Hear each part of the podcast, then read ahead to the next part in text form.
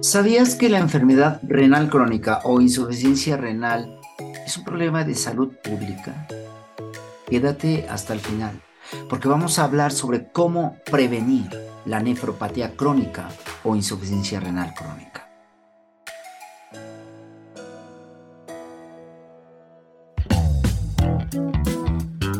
Bienvenidos a Health Radio el podcast donde destacados expertos en diversos campos de la salud humana abordan los temas que más te preocupan y los que tienes curiosidad de conocer a fondo. Health Radio, el podcast de la salud.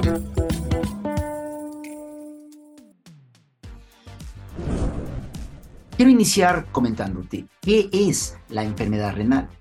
Y la enfermedad renal crónica es llamada también insuficiencia renal crónica o nefropatía crónica, implica una pérdida de la función renal normal.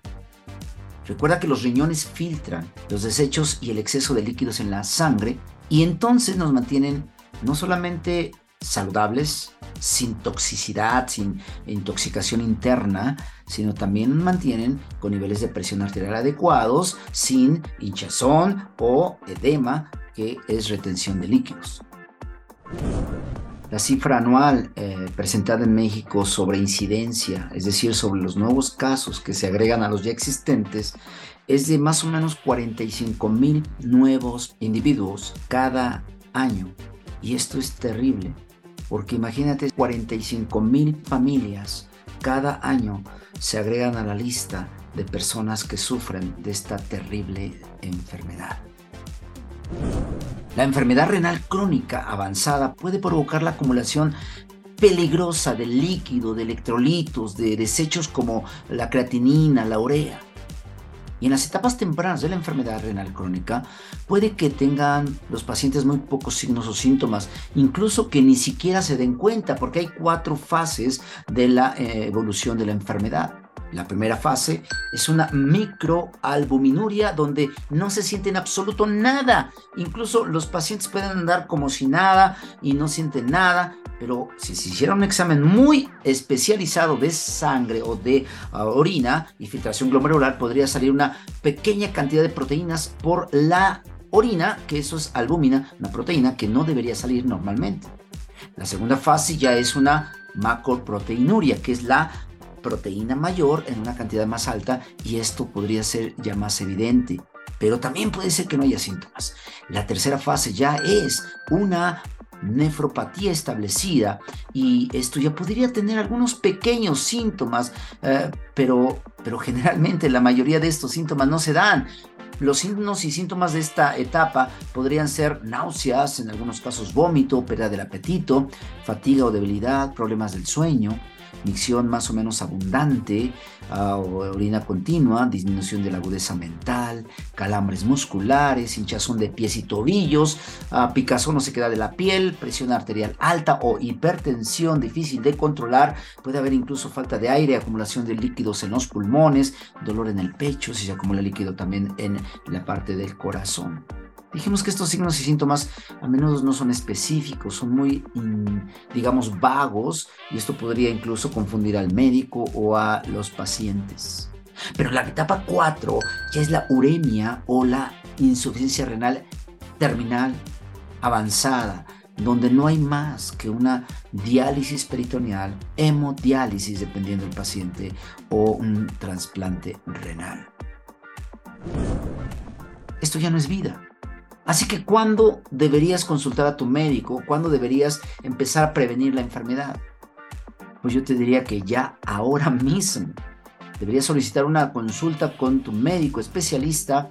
No importa si no tienes síntomas, pero deberemos empezar a hacernos exámenes continuos de sangre, de orina, porque el chequeo médico continuo, esa es, digamos, una principal forma en la que podemos identificar problemas a temprana etapa. ¿Cuáles son las causas? Las principales causas de la enfermedad renal crónica, pues es que son muchas.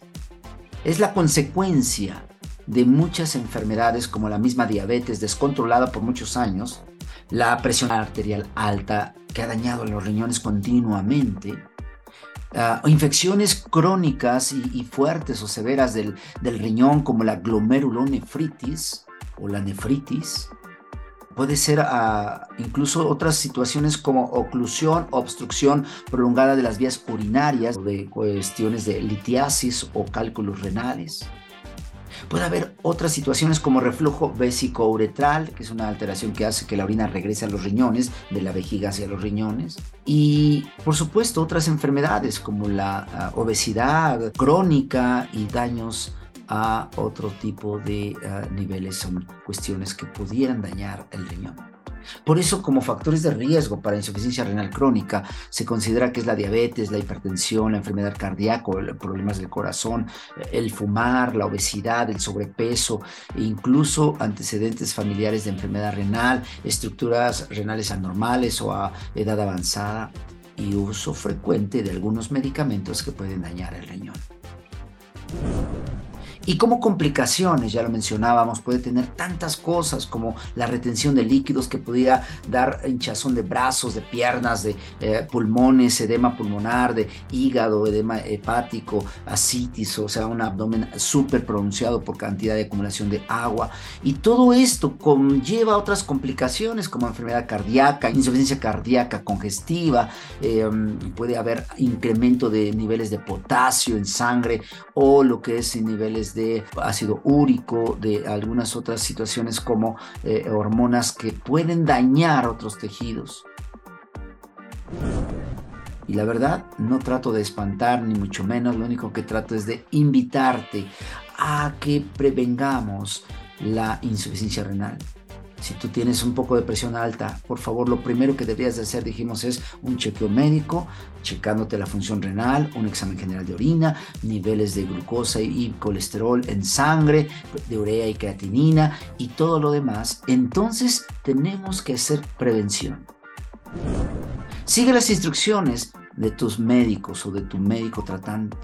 La verdad es que no puedes caer en un exceso de confianza diciendo es que yo no siento nada. Ah, tengo la glucosa alta, la presión alta, pero no pasa nada. Al fin que no me va a hacer nada, a mí no me va a pasar. Esa actitud no es correcta.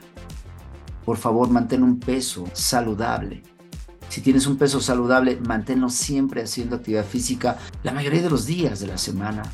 Pero si necesitas perder peso, habla con tu médico tratante, con un nutriólogo, un experto en esta área y cumple con eh, las recomendaciones para lograr el objetivo. Y por último, controla las enfermedades que tienes, dijimos glucosa elevada, presión alta, insuficiencia cardíaca, eh, etcétera, y hábitos como el fumar, el comer ah, excesivas calorías o el refresco excesivo, el refresco de cola, o no sé cuáles son las otras situaciones que tengas como hábitos de riesgo.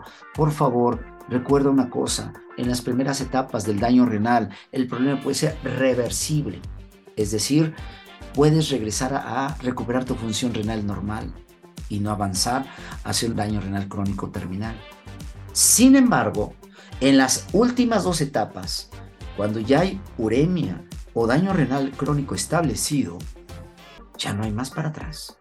El problema se ha establecido, el daño ya es irreversible y entonces la etapa de, eh, renal terminal simplemente va a tener que requerir diálisis o trasplante de riñón para sobrevivir.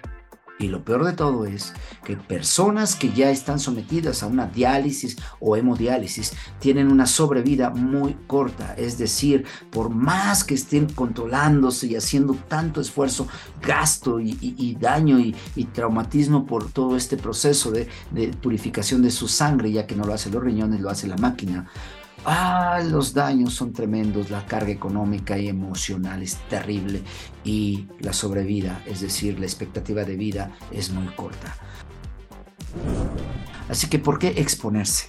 Mejor atendamos hoy a este llamado. Vamos a cuidar nuestros riñones, tomar agua suficiente, evitar eh, toxicidad como el alcohol, la misma, el mismo ah, eh, tabaquismo y todas esas cosas necesitamos cuidar y el chequeo médico importante. Que tengas un excelente día, espero te haya servido esta información. Hasta la próxima. Esto fue Health Radio muchas gracias por acompañarnos. Te esperamos en el próximo capítulo del podcast, con más información especializada, invitados, novedades y sorpresas en temas de prevención y cuidado de salud humana. No olvides darle a like a nuestra página para mantenerte informado de todas las novedades que estamos preparando. Y compártela con tus amigos para que hagamos una comunidad saludable. Hasta pronto, cuídate mucho. Health Radio, el podcast de la salud.